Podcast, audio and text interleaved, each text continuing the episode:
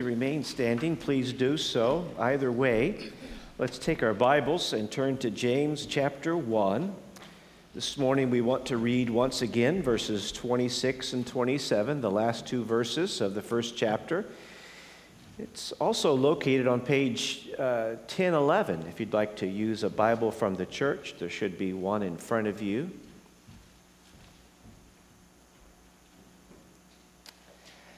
I'm feeling short this, uh, this morning. I'm, I'm sure that people did this because they love children and not because they are disinterested in seeing me. So I'm not important anyway, but these are God's words for us this morning, and uh, here's what God says. If anyone thinks he is religious, and does not bridle his tongue, uh, his heart. This person's religion is worthless. Religion that is uh, pure and undefiled before God the Father is this to visit orphans and widows in their affliction and to keep oneself unstained from the world. You may be seated. Father, thank you for your word. There is no word like your word. Everything about your word is true and good and beautiful and perfect. And so, our prayer, as we've just read this portion of your word, is that you would be at work in our midst, in our hearts this morning that by your Spirit you would show us wonderful things, and that in seeing these things from your word, that by the very power of your Spirit you would transform us. Take pleasure these moments, Father, in how your children receive your holy word. For we pray this in Jesus' name. Amen. Well, we read these two verses last week. And um, this morning we're reading them again. These two verses are contrasting worthless religion with pure and undefiled religion. Last week, from verse 26, we considered uh, some aspects of worthless uh, religion. Now, this morning, uh, we want to consider some aspects of pure religion out of verse 27. And yet, um, the longer the week unfolded, the more I realized that um, we're probably going to need to come back next week and look at this passage again. And so this morning, as we look at the nature of pure and undefiled religion, you'll see there's two broad categories that are listed in verse 27 uh, that, that uh, address the nature of pure and undefiled religion, that we would um, uh, visit orphans and widows in their affliction, and to uh, keep oneself unstained from the world. That last phrase there in verse 27, Lord willing, let's, our friend is back, isn't he? So his days are now numbered. Well, it's, it's our friend's brother. Our friend didn't make it last week, but he just landed on my notes. But anyway.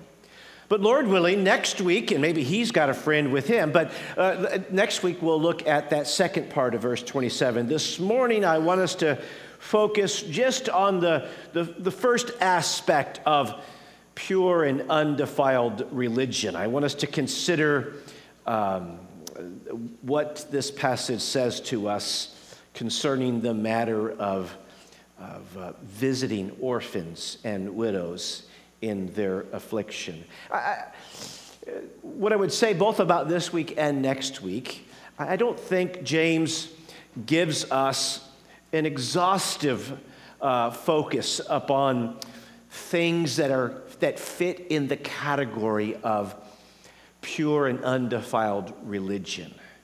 But I think he is landing uh, us and, and directing our attention, while it may not be an exhaustive list, uh, the things listed here, both this morning and then, Lord willing, next week, are of an essential nature. There is something quite representational uh, about these matters that are listed here in verse 27. Um, pure and undefiled religion um, before God the Father attends to the needs of orphans and widows. Three things I want to uh, highlight about that simple statement. Um, and I'll just kind of categorize them. Some hooks that you can hang this on is first of all, I want to make some generalizations. Second, I want to make some applications. And then third, I, I want to give some qualifications. So as we're thinking about pure and undefiled religion uh, that sees that there's an essential aspect to it of visiting orphans and widows. Uh, what, what, do we say generally uh, about that? Well, why does James uh, list these two um, categories here? Why is James directing us to visit or attend to or to care for orphans and widows? Well, in, particularly in the biblical era, both Old Testament uh, history and New Testament history, um, these two categories, orphans and widows, were arguably uh, the most vulnerable uh, uh, uh categories of people in those days, in that culture, in, in that society. They were, the, the orphans and widows were the, the most likely people to be exploited. Orphans and widows in that day and age were, the, the, they were just the most easily category or groups of people uh, to be oppressed. The Old Testament is chocked full of concerns for and commands to care for widows and orphans. In fact, uh, the, the, very uh, language of visit, um, when it says uh, we're to visit widows and orphans, that's an, that's an Old Testament uh, allusion. For in the Old Testament, it was, it was it, it was spoken of of God Himself, who we're, we're told would visit His people. That doesn't mean He just kind of stopped by and hung out at the house for a little bit. Uh, it, it, it, it, it, it, was packed full of uh, rich imagery uh, that God would visit His people to deliver them, to protect them, and to provide for them. And, and so as it, that's now being applied to your life and my life, uh, uh, that, how, are we to be the kind of people who you could point to us and say, You see that right there? You see that person right there? Them is the kind of people that visit orphans and widows. It just means we kind of swung by the house and saw them. No, it, it means that we would have some sort of categorical connection in our life in which we would. Uh, work to deliver them and to protect them and to provide for them. That kind of stuff there is not like the, uh, the icing on the cake kind of optional stuff. You know, he's saying that this is just essential stuff that pertains to pure and undefiled religion. The prophet, I mean, James is not telling us anything that's not already been um, dealt with in the scriptures. I was, I'm fascinated by the opening chapter of the book of Isaiah, in, in which God is fed up with their religious practices. Because, in essence, to, to borrow James's language, the, the religious practices of ancient Israel didn't have anything to do with pure and undefiled religion. Listen to Isaiah 1. I'm just going to jump in at the middle of a, of a series of statements here in verse 14, where the Lord says, Your new moons and your appointed feasts, my soul hates. I hate it when you guys come to church. Uh, like, whoa. Uh, they have become a burden to me, the Lord says. I am weary of bearing them. I can't stand you showing up for another worship service. You're wearing me out. When you spread out your hands, I hide my eyes from you. Even though you make many prayers, I will not listen. Your hands are full of blood. Wash yourselves, make yourselves clean, remove the evil of your deeds from before your eyes. Cease to do evil, learn to do good, seek justice, correct oppression, bring justice to the fatherless, and plead the widow's cause. There we are. We're back, right back to what James has dealt with. Isaiah was critiquing religion that was worthless, that was not pure and undefiled. It, it, it, it's, it's not that he completely disliked their gatherings. He's the one who commanded them to gather. But it was that their gatherings were not pure and undefiled. They lacked the moral fortitude in their hearts and souls to come and to bring meaningful worship, pleasing worship to God. What did they do? What, it's, not what, it's not what they did. In this case, it's what they didn't do. They didn't look after the orphans and the widows. Another generalization that I think, taking us back to James, when it says to visit orphans and widows in their affliction, is I think James just picks two categories. Again, this is not exhaustive, but, but, but it, is, it, is, uh, it is very instructive. Um, it, it, James is concerned in a, in a very broad, generalized way that we have a commitment to alleviate. Uh, we have a concern for and uh, compassion toward and a commitment to alleviate and uh, the afflictions and the troubles of those that are the most vulnerable in our culture. Now, even in our own day and age, orphans and widows come right up toward the top of that list.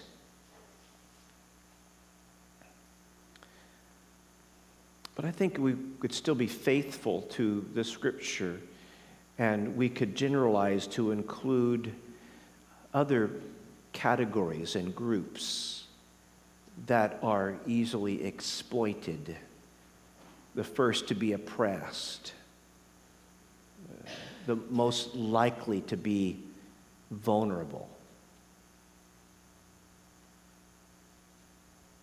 In fact, I think we could arguably bump, bump it out to not just orphans, but children in general. not just widows, but elderly in general. Perverts and perpetrators in our culture today love to mess with kids, and they love to wreak havoc upon the elderly.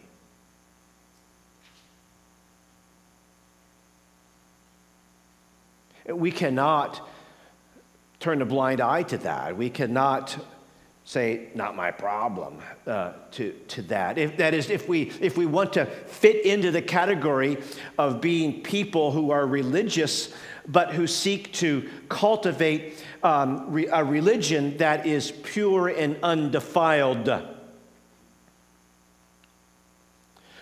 Christians should be the first in line to figure out categories and ways uh, that, that, that we are um, seeking to attend to needy persons, marginalized person, persons, physically handicapped and disabled persons. The point, just in the broad generalization of, of James's words of visiting orphans and widows, is that we, we who name the name of Jesus, we who are um, practicers of the Christian religion, uh, we need to be uh, particularly noted as being people of charity and mercy, especially, especially towards the categories of people who are the most vulnerable, who are the marginalized, who are the, the, the most likely to be exploited and the, the ones greatly to be uh, oppressed. I've been listening to a book on audio entitled Them Before Us.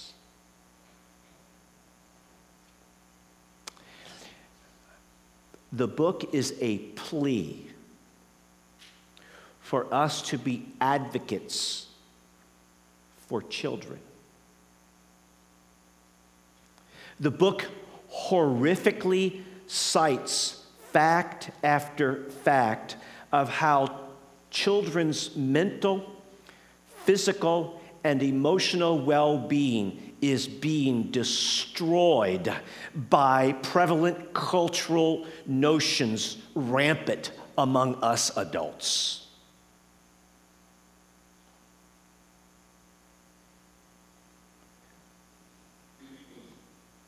The book catalogs chapter after chapter after chapter after long, miserable chapter how kids are paying the high price uh, as adults are disinterested in putting the needs of children ahead of our own wants and desires. We even have a little mantra that we use as we ruin kids. Kids are resilient. How dare us think like that? You be resilient. You're the adult. Don't put that on children. As you can tell, as I'm listening to the book, I'm just getting madder and madder uh, by the minute. Um,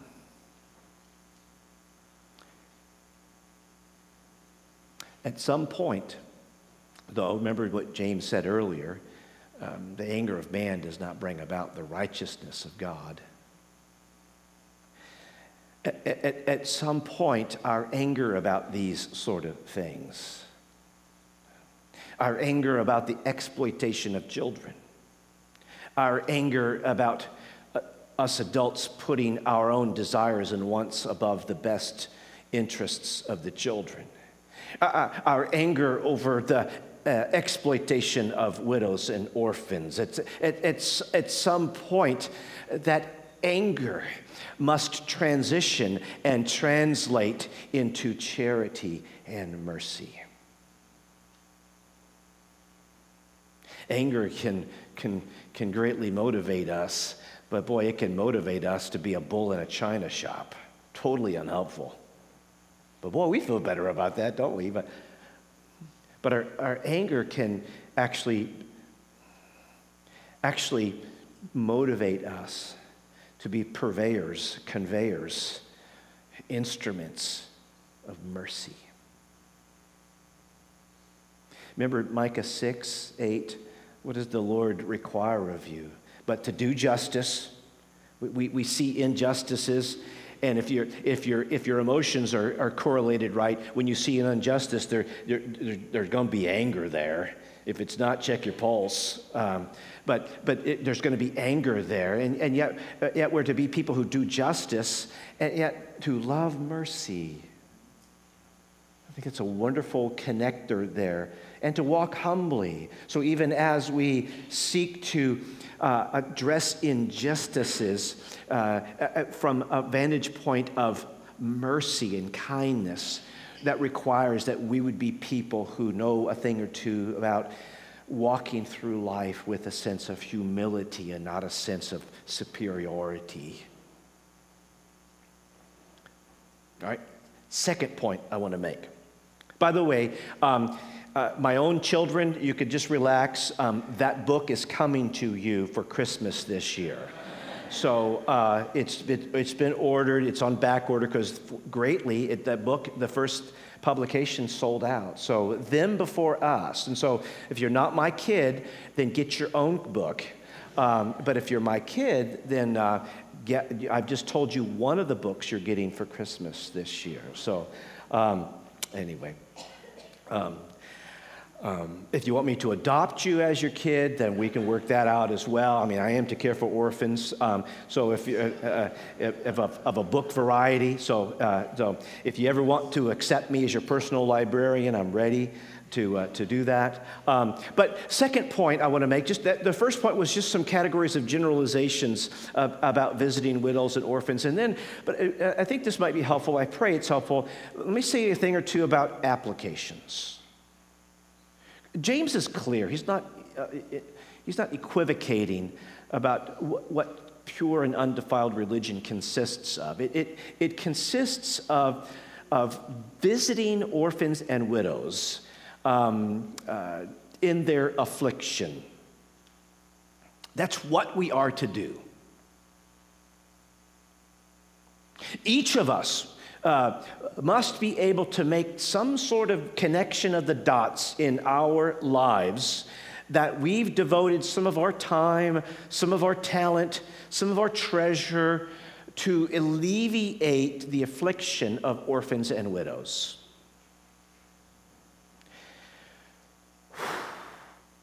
But how? This, this is a really important distinction that I think is really helpful for us to mull over. James has told us what to do. James has not given us any specificity on how you or I are to get that worked out in our lives, how we're to do it.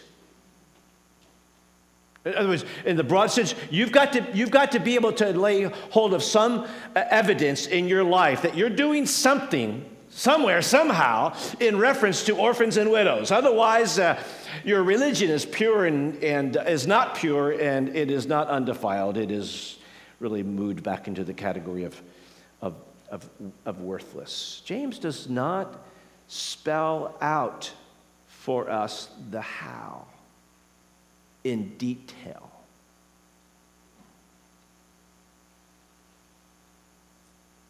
We are left to work this out.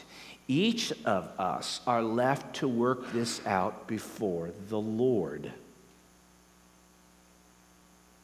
Now, here's a potential landmine then in the church among Christian people. I may hear this sermon and, and that, that pure and undefiled religion visits orphans and widows in their affliction. And uh, upon hearing the what, as I work out the how, um, I, I, I, I, might say, How am I going to do this? Well, I believe that the Lord would have me do this this way. I believe that, well, I'm, um, I am going to um, um uh, practice this. I'll give some details in a second. This is how I'm going to care for the most vulnerable. What you and I often do then is we take the what, which is clearly stated here, we then apply that to our own how, and then we take our how and we inscripturate it. Meaning that you must do your how the way I do my how. Because if you don't do your how the way I do my how, well, I know my religion is pure and undefiled, but I'm really uh, skeptical about yours. Because you're not doing your how the way I figured out I'm going to do my how. Um, for instance, you might look at a passage of scripture like this, and as you sort out the how based upon the what, you might decide that, um, well, the way I'm going to care for uh, an, off, an orphan is I'm going to adopt one. I think that's a very noble application of this passage's instructions that we are to visit or care for orphans in their affliction. Someone else may come up with another. Uh, well, I'm, I'm not going to adopt a child, but I'm going to start an orphanage, or I'm going to volunteer or go to work at a children's ministry, or or I'm going to aggressively financial, uh, financially support uh, an orphanage or a children's ministry. I mean, those are all great choices. But here is where you and I hit a landmine at this point of application in which we seek to inscripturate our application of what the scripture directs us to do. Once you and I discern how we believe the Lord is guide, guiding us to apply this matter, then you and I must instantly start guarding against the pull within us that everyone else around me must do it the same way I've upped and decided to do it.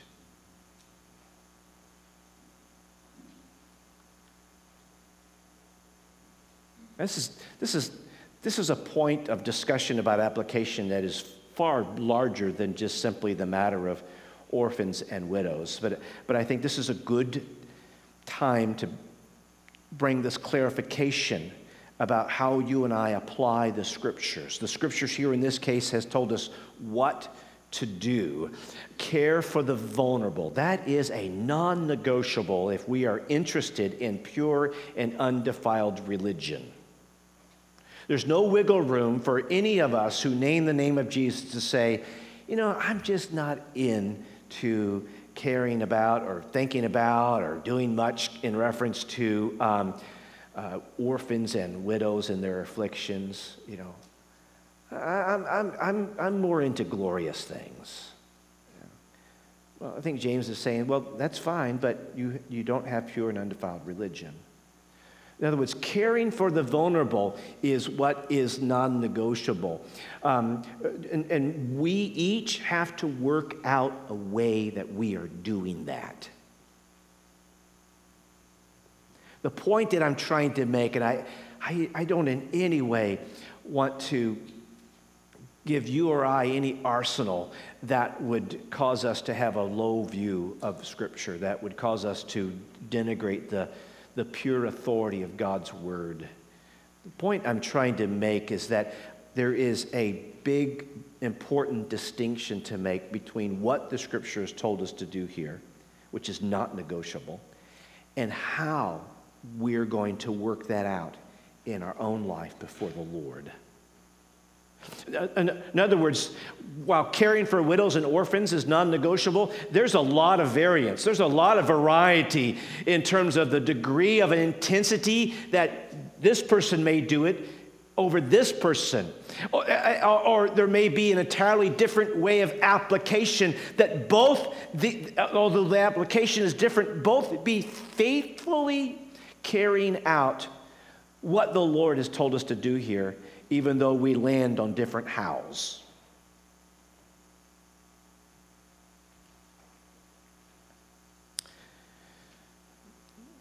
something interesting I think Paul says to Paul, Paul says to Timothy in 2 Timothy chapter 2. He's explaining some things to Timothy, and, and then, and then he, he he's, makes this interesting comment. Think about what I say for the Lord will give you understanding in everything. In words, Paul was explaining this, and then Paul says, like, like I, I, I'm just, I'm going to shut down the explanation, and, and, now, and now the onus is on you to take the explanation that I've given, and now you take that before the Lord. Say, Lord, what do you want me to do with this? Lord, how do you want me to work this out in my life? How do you want me to apply this? And there's going to be variated applications that are each faithful.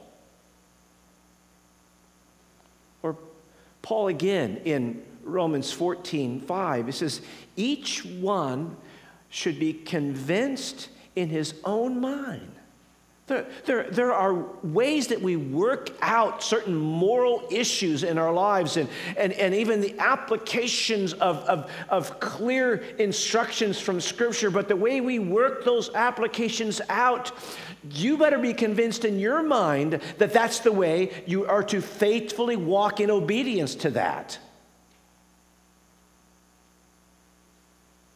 Hold on to everything that is written in the scriptures. But be careful that you don't go beyond what is written in the scriptures.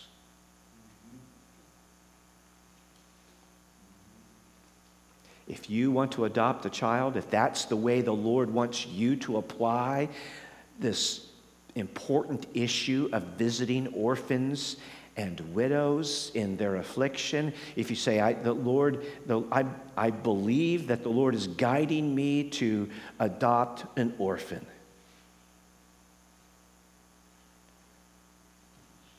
That's wonderful. That's a faithful application of this scripture. But the person next to you may come with to an altogether different conclusion. And guess what? They are also faithful to, potentially faithful. Uh, in other words, their faithfulness is not determined by whether or not they do it the way that you believe you ought to do it. You be convinced in your own mind that this is the way you're to do it. You go before the Lord and ask the Lord to give you understanding on how you are to, to, to do this. Why? Because these are serious matters. Uh, translating the what to the how means that we've got to get down into the world of counting the cost of doing these sort of things. Oh, about 20, that's probably been 30 years ago now, there was a famous Christian book that came out that was, that was making the case for why Christians ought to have large families. And people read that book, and without, in my opinion, not without going before the Lord and, and asking the Lord, Lord, is, children are a blessing from the Lord, but does that mean I've got to have 18 of them? Uh, it, it, it, rather, rather than individually going for the Lord, the person winsomely writes in the book that you've got to have 18 of them or a whole flock of them, whatever. And, and you know what? What I have found is that over the last 20 or 30 years, there's a whole flock of Christians who've got a whole bunch of kids who, guess what? They don't even like kids. They're trying to find themselves and I'm like, well, you've got six kids. You've got eight kids. You're going to find yourself over there in the pile of them, uh, them kids over there. You know, because you, you just, you, you, you bought into somebody else's applicational vision rather than owning it your own self and counting the costs of what you wanted to really do before the Lord. I've seen people uh, they read a book on adoption. They go out and adopt because that's what we're supposed to do. Uh, and, and, and, and, and then what crashes and burns is these romantic notions that they had. Oh, I'm just going to adopt this precious little child, and they're going to look at me and smile and say, Yes, mommy, yes, daddy, I'll do whatever you want. Oh, guess what? Guess what? You've adopted a sinner. And not only have you adopted a sinner, but, but you've also probably adopted someone who's been greatly sinned against. And there's going to be a whole chock full of baggage. With, so have you counted the costs of what you're up against? There's more than one way to faithfully apply how we are to be a people who are characterized as showing charity and mercy to orphans and widows or, or any category of vulnerable, exploited people.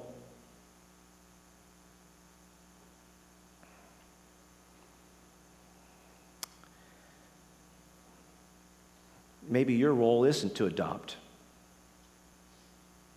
Maybe your role in applying this passage of Scripture is to serve and support someone who does adopt, because that's a lot of work.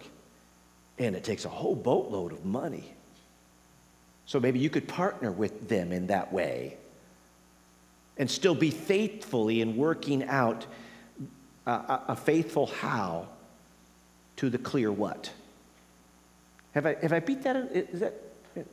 Are you ready to say uncle or or uh, Joe or whatever it, it is. Um, um, and, and, so, so, but if, if you do, whatever, however way you work out this application or any other host of applications, be careful about how then when you land on a conviction of how, uh, be careful uh, to, in how you promote your uh, spiritual righteousness mandating that everyone else adopt your application.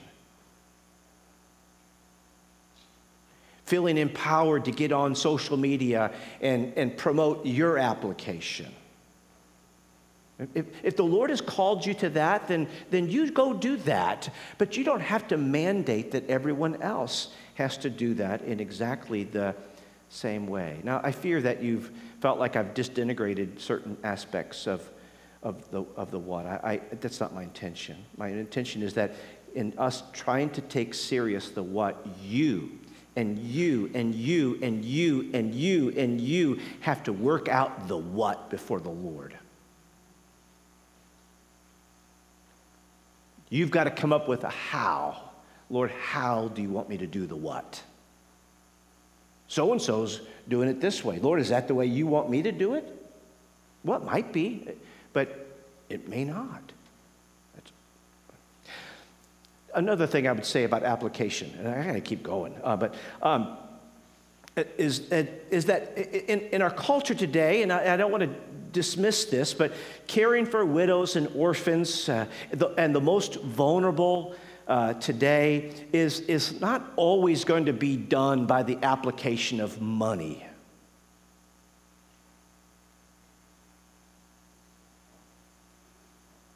We, we live in a culture that just kind of thinks that, you know what, if we just wad up and throw some more money at something, it gets fixed.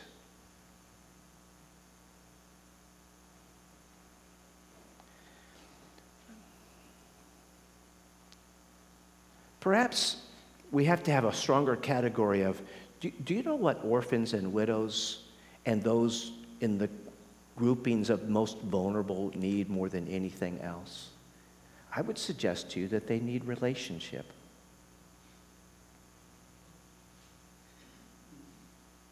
They need time that you will devote to spend with them. So, for instance, orphans today, and I'm, again, I'm painting with broad strokes, but orphans today, at least as far as we're probably dealing with the culture of St. Charles County, orphans today not so much need, they might, so this is a caveat here, but, but just consider this as an option. They, they may not need the, the provision that their father had previously provided. Maybe that sort of financial provision is provided for through other means, Social Security, for instance. But that doesn't mean that they still don't have needs.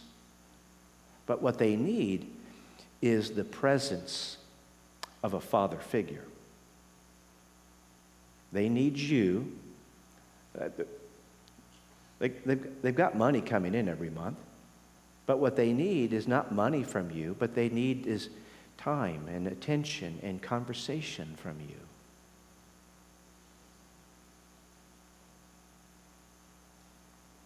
Maybe you will seek them out and befriend them and go have pizza with them and go talk to them. And I would just say, particularly us guys, young men need that because young men uh, all of a sudden have an interest in ladies, and, and young men need moral uh, direction on uh, how to think about these weird and interesting creatures. Uh, and, and so they, they need us to engage them in conversation about these matters. I just, it's another way to work out the application. And finally, uh, let me say the last point about visiting this matter of visiting orphans and widows is uh, uh, let me bring some qualifications uh, to this conversations. James, on the other hand, the beauty of what James has done is he's short and sweet. You say, boy, wish we had that around here. But, but, uh, uh, uh, but James is short and sweet, but we don't have that around here, something you could pray for. But, but, uh, but James is short and sweet. If you, if you want to engage in pure and undefiled religion, visit orphans and widows in their affliction. That's all I got to say about that. Uh, and, and, and, and yet, he doesn't detail out everything that could be said about that. He doesn't detail out that everything, even Scripture itself, says about that. For instance,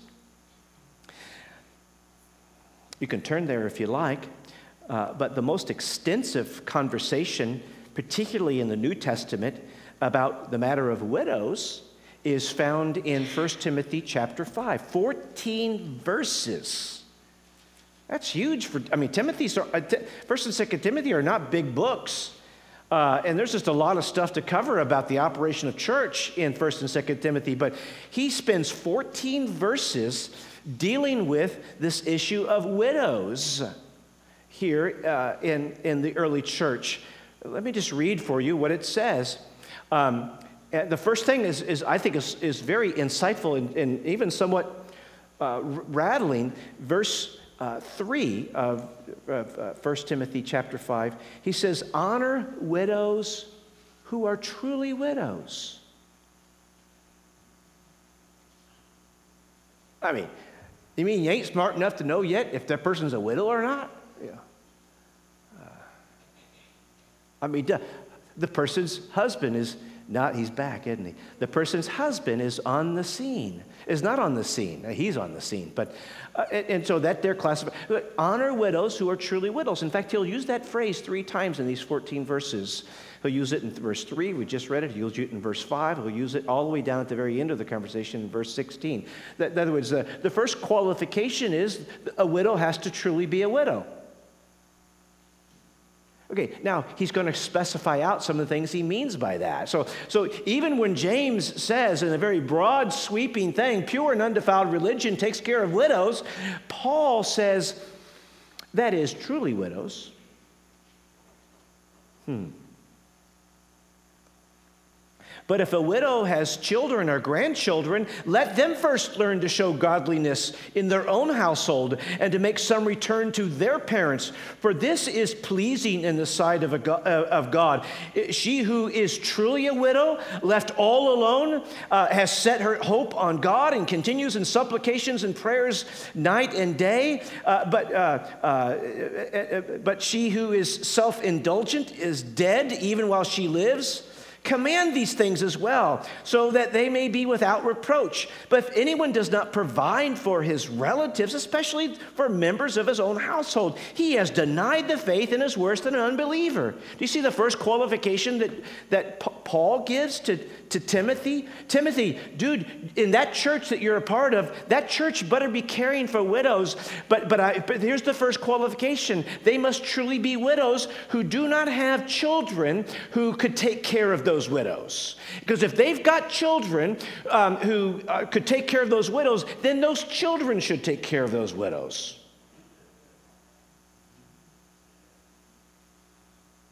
So Paul seems to be telling Timothy, he's waving, hey, the church does not need to be entangled in that issue because that lady has her own children. Now, maybe the ministry of the church would be to call out that children because I think that's what Paul does. Hey, hey, you adult children with your widowed mom, you're not caring for her? That you're worse than an unbeliever. You say, well, my liver quivers when I sing these songs. I don't care, it's, it's worthless religion. You name the name of Jesus, and yet you don't attend to the needs of your mom?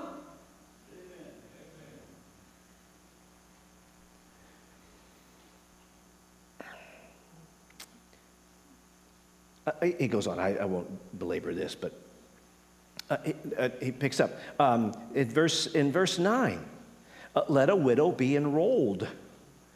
Oh, literally, that word could be enlisted. And, if it, and, and really, the imagery of this enrollment or enlistment is, is really the same in the New Testament used to enlisting a soldier into the army.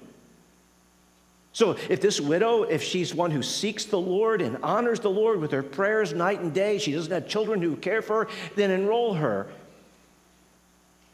If she is not less than 60 years of age, having been the wife of, of, of one husband, having reputation for good works, if she, has, uh, if she has brought up children, has shown hospitality, has washed the feet of the saints, has cared for the afflicted, and has devoted herself to every good work, but refused to enroll younger widows, for when their passions draw them away from Christ, they desire to marry and so incur condemnation for having abandoned their former faith.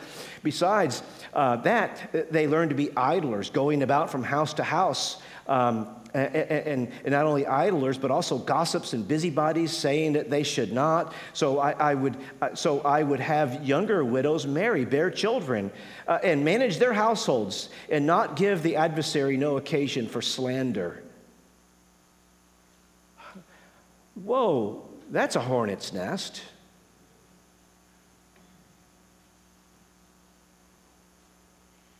Truly, a widow uh, that classifies for the kind of attention that we would give to them uh, uh, is, is that, first of all, there, there, there, is a, there, there, is, there is the qualification of, of a widow who has a godly reputation.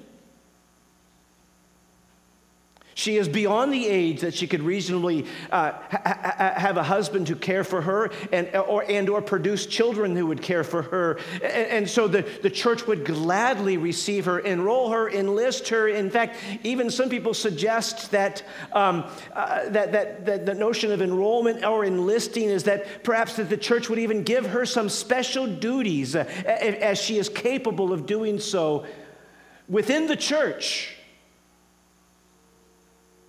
in exchange for the kind of uh, support and provision and protection that the church would provide for her. I, I, say all this say, so when, when James tells us to care for widows and orphans, he's, he's not doing that in, in a naive way. He's, he, we, we would take what James has told us, the broad what, and, and we would look to other scriptures to, to kind of help fill out the, the remaining details of what sort of procedures are in place for what faithful ministry to the widows would consist of. That the widows would be well cared for in the church if there's not family to care for them. That the widows would be well cared for in the church is, Eh, and, and, and yet a qualification of their own godly reputation would weigh into that. A, a, willingness based upon their capabilities of even being involved in the ministry of the church, lest they take their time and become busybodies and gossips. So we look to the scripture for wisdom. We, we have clear orders as to what we are to do. We are to be a people who care for widows and orphans. How we work that out um, requires the scripture's wisdom as well. But I'll close with this. Uh, why is it that it is essential for the Christian religion to, and, the, and the members of the Christian religion be people who reflect charity, compassion, and mercy? Why are those things important to demonstrate? Well, it's important for us to demonstrate qualities like charity, compassion, and mercy. It's important for us to show those qualities because we need to remember our own selves that we are the people who have been shown those qualities. We must be people who give charity, give mercy, give compassion, because we must remember that we are a people who have been given charity, given compassion, given mercy. And on top of that, we must show charity and compassion and mercy in Christ Jesus uh, for those who are culturally the most needy, the most vulnerable. You know why? Because that's the group of people that Christ has shown his saving mercies and charities and compassions toward. Do you realize that in God's estimation of us, if we name the name of Jesus, then we are on a profound spiritual level. We are the people who were oppressed and exploited. We were the people who were needy. We were, in the words of Jesus as he reads from Isaiah 61 and Isaiah 58, we were the poor.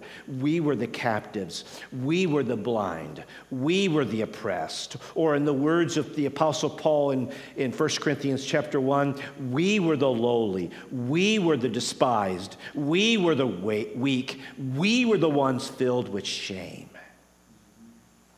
Christ set out to rescue us by living a perfect life, by dying as a perfect sacrifice, by being raised from the dead, seated at the right hand of God at this moment, promising to return for us, us, us, who were the poor, the captive, the blind, the oppressed, the lowly, the despised, the weak, the shameful. As we receive that truth, may we be the people first in line to reflect that truth. So, Father, thank you for your word. Thank you for what it teaches us, not just in what it tells us to do, but even how it guides us in working it out. Father, may we never be a people who just do something without a great conviction in our hearts by your Spirit that this is what you're calling us to be and to do. But maybe be a people who, who never then take what your word clearly teaches us and dismiss it. Father, may we be faithful. For we pray these things in Jesus' name. Amen. Let's stand.